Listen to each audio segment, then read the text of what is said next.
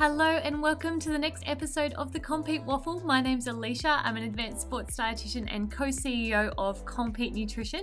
This Compeat Waffle is all about sharing with you loads of stories from all different types of athletes and experts and hopefully giving you the knowledge and the confidence to take with you lots of actionable steps on your journey to basically reaching your potential in both sport and life. So I think we've all been there where we're trying to balance all balls balls in the air, whether it be work, life, family, sport, um, all of those things, and not necessarily holding each one up at all times. And this is the reason why I want to give a voice and a story to just your everyday active individuals doing incredible things. Uh, and this is who you'll be hearing from for this episode of the Compeat Waffle. Her name is Emma Bunn. She is a gorgeous girl that has been a crew member with Compeat for a while now uh, and is also a cyclist with Team A local cycling team based in Newcastle, but also branching out in all areas such as Sydney, uh, and also a project manager. So she kind of bundles together those two. She tries to balance them all, and I think we can all um, empathize a lot with her story and where she's found herself now in trying to be the best that she can be in all areas of life. Uh, I really wanted to have her on the podcast because I think she has this beautiful way of communicating that progress isn't necessarily linear, um, and there are lots of bumps in the road and a lot of ups and downs, and uh, it's okay to feel like you're going backwards sometimes to be able to take that next step forward. So I know that you're going to enjoy this podcast. I really hope that you can um, really share that story with Emma.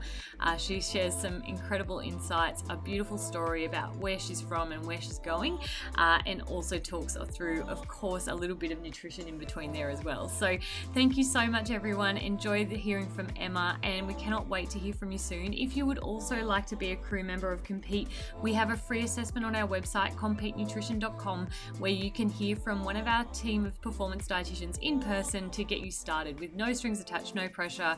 We just really want to start that conversation with you and get you on your way to achieving your goals and reaching your potential. So I'm looking forward to hearing from you all soon. Have an incredible day and enjoy this podcast. Cheers. Hello, Em, and welcome to the Compeat Waffle. Thank you so much for joining us. No, thanks for having me.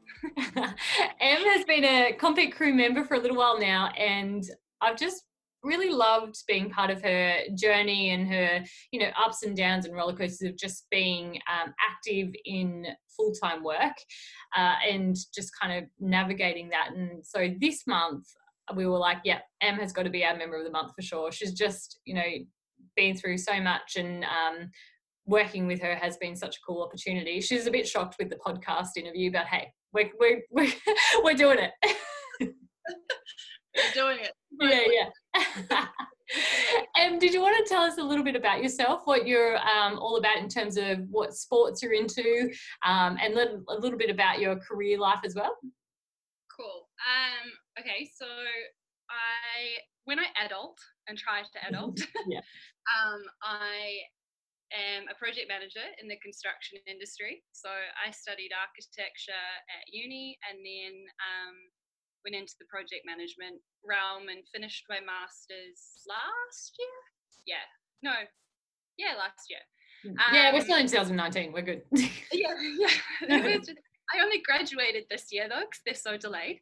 So I always get really confused. On your uni. um, but yeah, finished that, and so that keeps me really busy. Um, constantly chopping and changing um, with client demands, and then in my free time, I cycle. Um, so predominantly road cycling, just because I'm in Sydney and the velodrome is so far from home.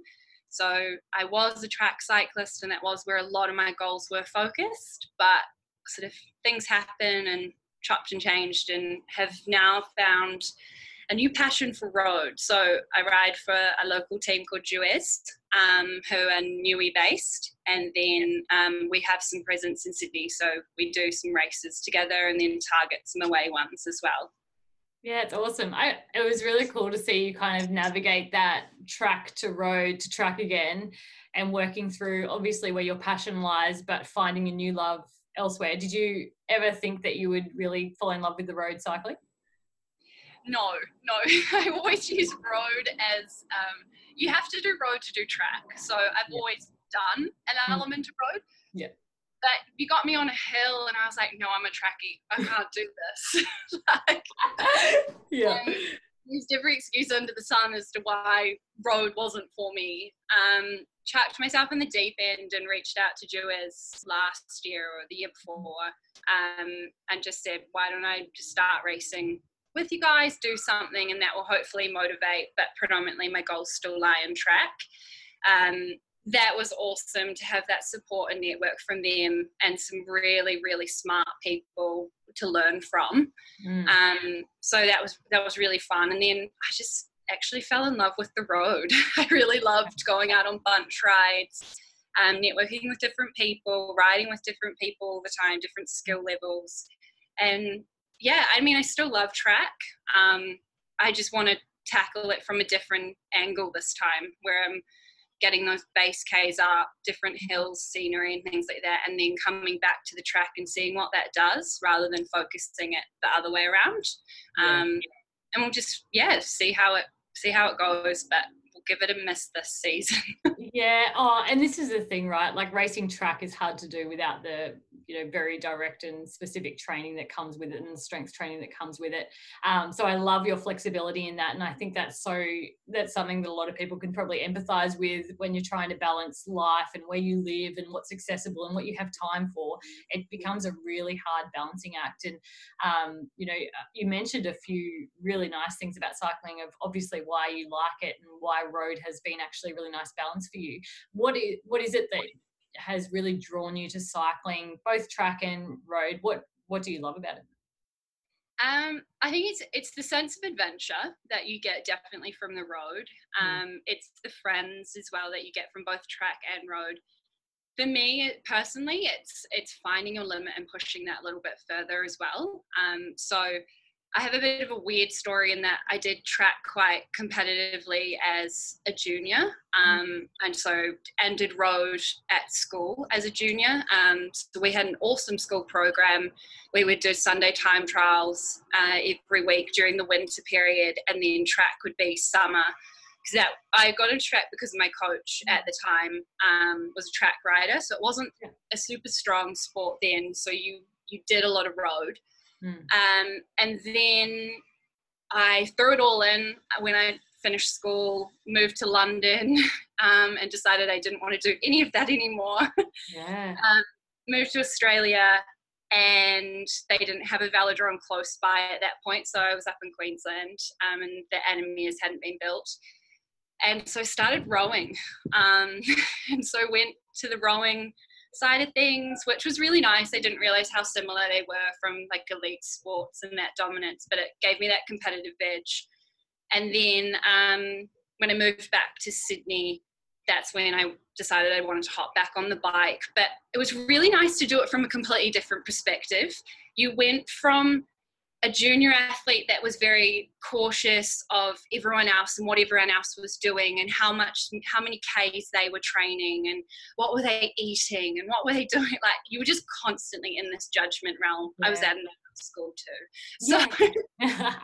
it was definitely yeah it was a really tense competitive environment and then so i always said when i hopped on the bike back on the bike if i did I wanted to do it with a completely different mind frame. Mm. Um, it was hard. It was really, really hard, like seeing the numbers thrown back at you and just realizing how unfit you were and things like that. But I had the fun things of we didn't have power back then. So we had heart rate and cadence. So I automatically, like my coach predominantly goes off power and threshold. So we went straight to that realm, which allowed me to not have such a harsh judgment on myself when I was dying up hills and thinking like, I used to be able to do this really easily. Yeah, you didn't have the power, so you didn't have any comparison. yes, it wasn't that comparison. I didn't know what my FTP was. I had no idea back then. So mm. like, I couldn't do that, which was a really nice thing. Mm. Um, but I, I was really excited to be coming back and doing it with I've learned a lot about myself in the past like eight years off the bike, nine years off the bike by that point. I've learned a lot from the rowing world and things. So there was all these other things that I could apply to the bike this time around and see where it could take me. Mm. Um, and so that I think was for the first 18 months, that was one of the most fun things about being back on the bike and finding my limit and yeah. reigniting a passion that was a big part of my junior world. Yeah. Um, so yeah, that was really really cool, and nice. it's now just finding that balance between track and road again. Yeah. Um, and where those passions are and how much you want to drive and which ones do you want to drive whilst juggling a full-time job yeah and i think yeah and i think that's the hard part right because that that level of comparison comes in because you're racing against people who might have more time than you or might be less of a commute or um, you know recovering better or in a better mindset in terms of like the training and the recovery and then fitting some work in. But um, that balance between full-time work and a demanding job at that and quite a stressful job at times as well i'm sure um, yeah. along with that training, it can really bring it out and um, really find that hard to actually get that balance of training and not overreaching with your training as well. Because overreaching comes down to not just your training load, it's actually your stress load as well. And um, I know that's something we've talked about in the past is actually really um, appreciating that and appreciating that you know you're not you might be trying to train like a pro athlete but you're not able to recover like one yeah what we call in the world like the life TSS, yeah. which it's a slap in the face because you can't calculate it. It doesn't show on your TSS thing, but it's real. Yeah, it, yeah, it, it, definitely got me November, December um, this year. I that was it. Like there was just too much life TSS. Um, mm. So this break over the Christmas period has been amazing to just be back on the bike and not have the mentality and stress of work um, and re-find that love and like drive to jump out of bed in the morning and be like cool you're going on an adventure. Where are you going today? sort yeah. of thing. Um, absolutely. That motivation to train is a measurement that i use a lot for the main reason that it shows so much about where your headspace is at. Like if you're jumping out of bed and you're really motivated to train and you're excited to train, then that shows that so many things are aligning and that you're in such a good headspace. So, you know, even though obviously my job as a dietitian is in food, there's so much to do with actually that other end of making sure that you're okay and you're you are recovering and you are looking after yourself first and foremost to make sure that you can perform and make sure that your mood is good and make sure your sleep quality is good.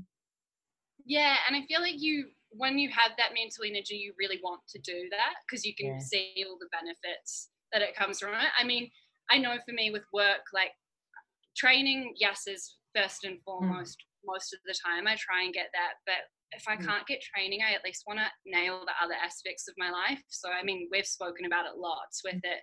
Sleep is one of the first things that I try and get back into a routine with because I just know how detrimental it is to me, and then nutrition.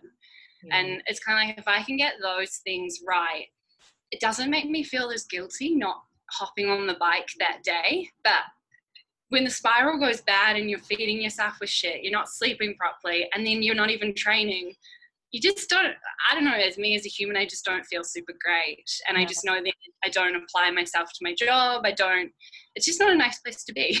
No it's horrible. And it's like that performance in life right? Like and i think that it's so it's such a beautiful way to put that um those different connectors and how they do all align. Because if you can't necessarily train but you are looking after your sleep and you are looking after your food you may actually end up training or you may end up training better. And so getting those first things right is such a big part. And that's definitely, you know, as we're coming into the new year, what I'm definitely encouraging is instead of trying to change everything and be perfect in every area, what are the first habits that are actually going to lead into better habits? And it is, it's those little connectors to start with of the sleep and the food and those types of things that are going to make you feel better that then lead into that really nice space of actually being able to achieve those goals. Um, but you have to tick off a few things first. Yeah, and that's what I really liked what you suggested to me actually when um, we were talking about goals and how you said actually why don't we look at habits instead? And I don't know for me that just really that aligned so quickly. It was like actually yeah I I'm such a hundred percenter all mm. the time with and goals to me is it's quite a harsh like you either you achieve them or you fail. Um, and that that for me in this point in my life just doesn't work. So I, I need those habits which are just a lot healthier to achieve of sort of you know what exercise makes you feel like. So develop a habit of getting up every morning and and look at reflecting and thinking okay I, I can't quite do an intense session today. My body just doesn't really want that. Having those conversations with your coach so they know where you're at and being able to adapt. So, in those last few weeks in December, when it was just absolutely manic at work and manic all over in life, it was okay, I'm just going to get up at seven to keep my routine, but instead, I'm going to do Pilates or go for a walk or go for a run or just do something yeah. that then wasn't necessarily an hour and a half smash fest on the bike that then you're shredded to pieces by 3 p.m. at work, not really being able to apply yourself. Mm. Um, so it was, but it was the art of showing up, isn't it? It's like if I can just practice showing up at something, it's going to lead yeah. to me feeling better. But it doesn't need to be necessarily like that really intense, um, you know, it may not be a month for PBs is probably the best way to put it. yeah, exactly, exactly. It's just a different frame of mind and a different approach, but allowing you to still keep a routine somewhat mm. there. And you yeah. know the benefits of them if you do that because they're they're hard to set after a while. oh, absolutely. No, totally agree. I think so too. Like you can always increase it later when you're feeling better. Um, and how have you found like that, um, you know, journey from junior athlete all the way through to now being a full-time worker but still balancing that athlete kind of um, identity for sure. Um, how have you found your journey with food and nutrition? Like is it something that you've always kind of been interested in or is it something that's kind of set, set at the background and something you've only really appreciated later? Um so it's something that I've definitely developed as I've gotten older and gotten used to. Um, during the junior years, as I highlighted before, it was an extremely competitive environment, um, all girls school, all that sort of thing. So I had a really negative perspective on food. Um, I lacked knowledge and understanding of the benefits that came along with food and things like that. And I definitely used it as a control mechanism um, for me. As I've gone through like the rowing years, that was still quite evident because we just didn't. There was dietitians around, but it wasn't the same level of support. And then um, was one of the first things I did when I hopped back on the bike was got a dietitian um, that I knew aligned with my goals and could support me in the way that I needed um, on the bike and understanding the levels of energy that are required and things like that. For me, it came down to informing myself a little bit on the necessary benefits of food. And then it was finding someone that you could trust um, with your food intake and things. That was a big thing sometimes you feel like you overeat and there might be too much food on your menu, but you need to always go back to, well, that person's not going to make me fat. Like they don't have yeah. that. so, That's definitely not their goal. Yeah, yeah. and go with it. And if it's overeating or too much food, like let them know and then they can scale it back. So there was that level of me finding comfort within my own body and my own mm. first and knowing that I was exercising enough as well that and then it was letting someone else in to take some rein on on what I should be eating and providing mm. that guidance and informing me so that I can make educated decisions now going forward and I can adapt as the day goes on if it, I, if I can't get it perfect. And I mean, I know we tried the specific um, plan and I just freaked out for that mm. for me. Like yeah. it was yeah. too much control and too much pressure and so we've ended up going back to the flexi, which just because I'm at a point where I now know a little bit, I can I can make those adaptations if I can't quite nail it and it doesn't freak me out as much. exactly. And I think that's a really good point because um, with our menus, we change them depending on the athlete and where they're at. So, you know, a very specific daily plan might be a really good starting point to get, you know, a bit of control back and a little bit of confidence back and, you know, almost hold your hand a little bit just to give you confidence that you are allowed to eat according to how much you're exercising but then it's really important to give you back that independence and give you back that flexibility because we don't want you to need a plan forever. We don't want you to need a yeah. menu forever. Like it's really important to us that you are gaining that flexibility and choice and able to not just know what to eat, but know the why behind it so you can adapt and trust yourself. And um, it's about allowing yourself to need food and deserve food and then really working through that intuitive eating and being able to trust that and you know it as you've kind of found out i think is like it's a, it isn't a straight path at all in terms of nutrition or training. It really does go up and down. Yeah and you need someone in your corner that's that's adapting with you in those up and downs. Like some weeks are hectic training wise and so fuel is really important in them. Just the same with recovery weeks. Um, and i think that's that's where you do need the experts sitting there and helping you adjust and making those changes especially coming into competition season where and like summer and winter and you know we've had all those conversations where there's just so much change and when it's not your expert field you can only apply sort of common sense to some of the things yeah. um, and that's where you want to get to right yeah. yeah but you require a little bit more sometimes especially in the lead up to competitions where you're demanding oh hang on my my dogs are barking Sorry, everyone. We just got interrupted by some um, barking dogs. so we'll restart. Neither of us can remember what we are actually talking about. So I will change tack. Now, Emma, I sense a bit of an accent. Where are you originally from? I'm New guessing Zealand. New Zealand. And I just come home, so it's a really strong sorry. no, no, not at all. Do you know what? I think this is the funny thing, right? Because we've always just spoken over our app that I'm like, oh, didn't know she was from New Zealand. the things that you don't pick up. I'm a Kiwi. yeah, yeah. Whereabouts in New Zealand are you from? Wrong when I come back from New Zealand. oh yeah, you just pick up a little bit extra. Yeah, well, it's really funny. Like, I'll go to the supermarket in New Zealand and, or like hang out with family or friends or whatever. Yeah. And they'll be like, "Oh, you're definitely Australian. like you've got that wine about you." Yeah, I, I hear that. and then, and then I come back here, and they're like, "Oh, you're definitely a Kiwi." Like, so I'm this weird intertwined. Can't quite nail either. Um, I wouldn't worry. I, would keep that identity about you. So, what what took you to? Um, obviously, you went overseas to the UK. Was that to study or just travel? No, so I did a gap year. Um, nice. So I worked as a gap tutor slash teacher um, in London. Got really really lucky with that. So I was 17, flew over there, worked in a um, school where it was K1 to 12. Yeah. Um, and then that we were 20 minutes from London. So oh, we wow. finished day school and we finished every day sort of around four. We'd always have to do after school sport with them. Mm. And then we'd just um, go into London and things. So I had an absolute dream year away, doing lots of travel and meeting new people, seeing new things. Yeah, it was really cool. Um, and then decided to come to Oz for uni. Um, yeah. Didn't really want to go back home.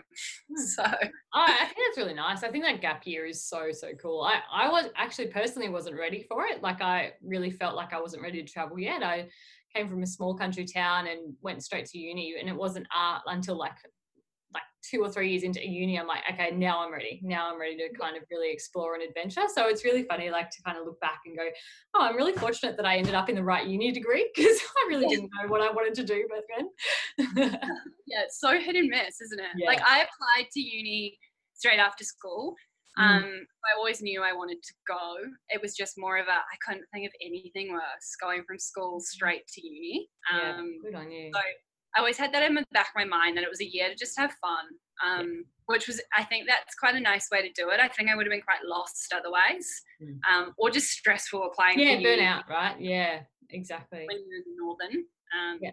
So no, it was it was a really nice year away, and then I was able just to smash out uni, which was good.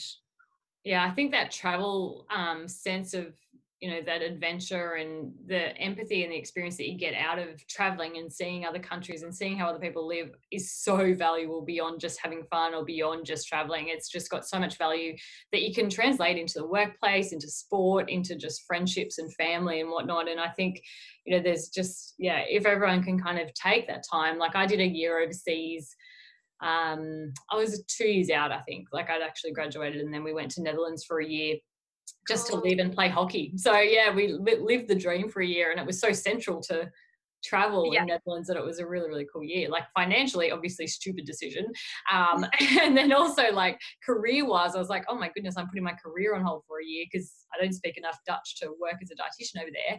Um, what's going to happen? But it actually ended up refreshing and actually launching me in a totally different direction. Well, that's the thing. I think like if you can, why not? Like yeah. you're gonna be in your career for years. I'm currently at that point in my life.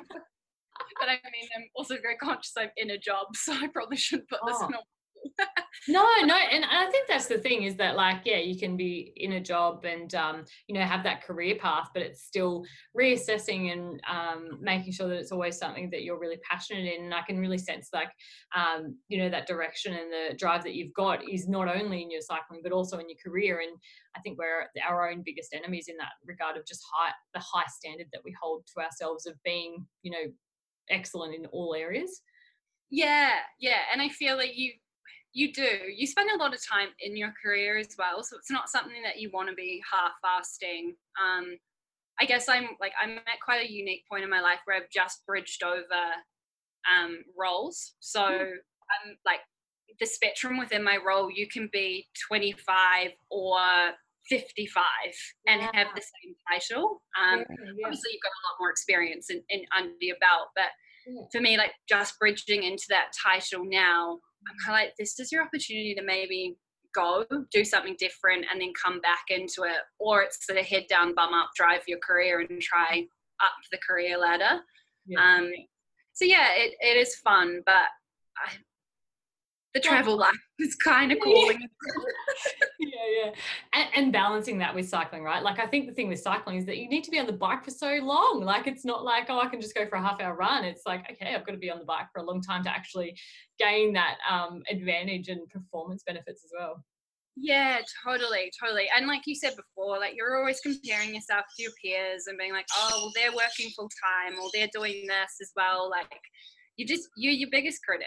Um, and I am really lucky to have two very supportive coaches in that sense as well. Um, I've got a lot of supportive people in my corner, just ha- helping make it easier in every other aspect of my life, um, so that I can apply my best foot. But that comes with a lot of pressure as well, because you always want to be doing that. You don't want to waste other people's time um, with those sorts of things. So yeah it is yeah, it's comparison it, it's a really interesting thing and i think um, it's something i reflect on quite often because of social media. Like there's so much more comparison available to us now um, where we can be super judgmental and it's really important that we reflect back and go oh no this isn't actually always how it was. Previously i wouldn't even have known that person. And it was even just going to the beach yesterday and i think you know you think about beach body and you think about oh you kind of use instagram as like seeing bikinis and whatnot, and you're like, oh gosh, I'm well off that. Like I've got a lot more stretch marks than that.